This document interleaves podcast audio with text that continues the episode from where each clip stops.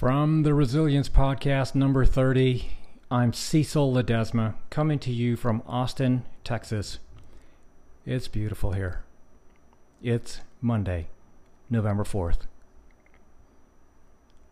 I'm on a mission. Every day we deal with doubts, with feeling overwhelmed, with frustration and anger, with loneliness and disconnection with stress and anxiety, with discomfort and change. And in times of trouble, we deal with the uncertainty of death, massive change, illness, loss of jobs, collapsing finances and growing debt, incredible fears, shifting economy, even turbulent politics. It's enough to make us want to give up or run to our comforts at least it does for me. But this seeking of comforts and exits, hiding from fears, lashing out at others in frustration, it only makes things worse. It's throwing gasoline on the fire, hoping it helps the situation. So I'm on a mission. I want to help people shift how they deal with this massive and daily uncertainty so that they can do meaningful work in the world, in their world. Doing meaningful work means that we're going to face tons of uncertainty, self doubt, fears of failure, not knowing what we're doing, being overwhelmed by too much to do, wanting to procrastinate and run to distractions, dealing with a constantly shifting landscape and frustrating coworkers. But instead of running from these things, we can train ourselves to embrace the uncertainty so that we can do the purposeful work we want to do to change the world, change your world. Imagine doing your meaningful work while embracing the uncertainty, opening up to it with relaxation, gratitude, and possibly even joy. That would change everything, wouldn't it? All of a sudden, your meaningful work wouldn't shut you down, but would be something you'd actually jump into.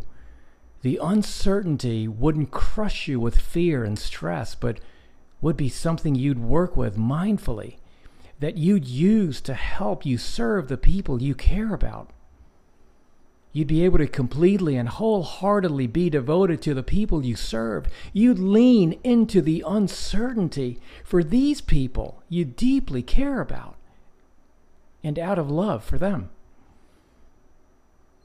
And that's my mission. If I can help one person train this way, I'd be ecstatic. I'd be happy. And that would be incredibly gratifying. But it's just the beginning, it's just a start. And I'm committed to making this happen with all my heart. I will run headfirst through walls to accomplish this mission. And I'd love for you to join me. Life is full of all kinds of stresses, and don't I know it? And each of us have habitual ways of reacting to these stresses. We procrastinate, run to comforts, lash out, or distance ourselves from others. We try to exit from a stressful place, mentally complain about others. The sad effect of these habitual reactions is that they move us further away and further away from others and from the direct experience of the moment. Listen to me. If you are hurt by the way someone is acting, your habitual reaction might be complaining about them, taking offense, getting angry, all of these or a combination. Then you shut them out, closing your heart to them, moving away from them. The effect of this is that you've now distanced yourself from the other person. And I submit that this is the cause of most of our relationship problems work issues, violence, racism, political strife, and wars. Closing our hearts to others and creating distance from them out of habitual reaction to stress is the heart of aggression, violence, and pain. We do the same thing when it comes to our direct experience of the moment. If we're bored, unhappy with our situation, unhappy with ourselves, stressed, or tired, we habitually try to find comfort in food, drink, drugs, online distractions, TV, videos, shopping, porn, drowning everything out with music, and so on. We are moving away from the present moment, shutting out the world around us moving ourselves away from the direct experience of this moment, out of habitual reaction, is the heart of our unhappiness and disconnect from life. These are all based on the same problem. We have habitual reactions to stress, and those habitual reactions move us further from other people, from life itself, and from ourselves. I'd like to offer you a practice that I've been exploring myself the practice of moving closer. Is it scary? Yes. And hell, yes. Is it transformative? Absolutely. So listen to me. Notice that you're feeling some kind of stress, anxiety, pain, struggle, frustration, overwhelmed, sadness. Notice your habitual reaction to that stress. You procrastinate, try to try to exit, shut someone out, complain, run to one of your comforts, hide, quit, run away, lash out, yell, hit, medicate, etc. Refrain from indulging in your habitual reaction. Instead, just remain still. Instead of complaining, do nothing. Instead of spinning around a narrative about the other person and shutting them out, do nothing. Just refrain. When you refrain from your habitual reaction, you are left with an energy in your body that still really wants to do the habitual thing. It will be a strong urge. You just sit still. You do nothing. But you breathe deeply and relax around the energy in your body. Notice how that feels in your torso. Be curious about it. Stay with it. Be present with it. Welcome it. Give it compassion. Now move closer. Someone else stressing you out? After refraining from complaining about them, move closer to them. Open your heart and be fully present with them. Be completely loving. Yes, sometimes you have to physically protect yourself, but that doesn't mean you have to shut down your heart.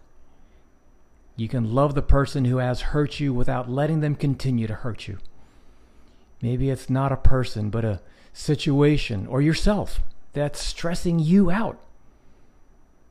You're filled with discomfort and uncertainty. You refrain from your habitual reaction and instead you move closer to the direct experience of this moment you open your heart to the world and love it as it is. You love yourself as you are.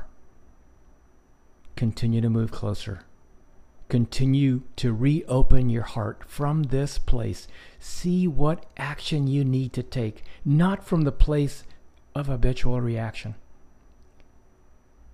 It's an incredibly beautiful practice. And yes, it's filled with shakiness that makes it even more courageous. That makes you even more resilient.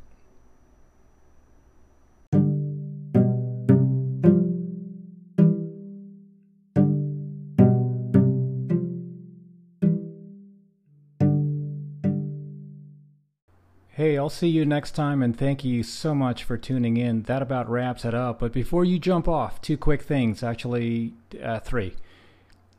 One, I've always wanted to author the conversation on resilience and mental health because, as a very proud Navy father, these topics affect me personally. And as you go about your day, be sensitive and be kind always, for everyone you meet is fighting a battle you probably know nothing about. Your life is a gift and it's precious to me. And thank you so much for being a part of this community. And I'm not quite sure how you landed on this podcast. It doesn't matter to me. The fact that we're all in this together and that we can have a conversation is amazing. I feel very honored to be in your ears right now and that you spent a portion of your morning, noon, or night with me. And whether this is the first podcast you've listened to or you've been a loyal listener, I just want to say thank you. And last, please, I would be honored if you checked out my website at cecilledesma.com. You can connect with me on LinkedIn. You can follow me on Twitter at Cecil Ledesma. Peace.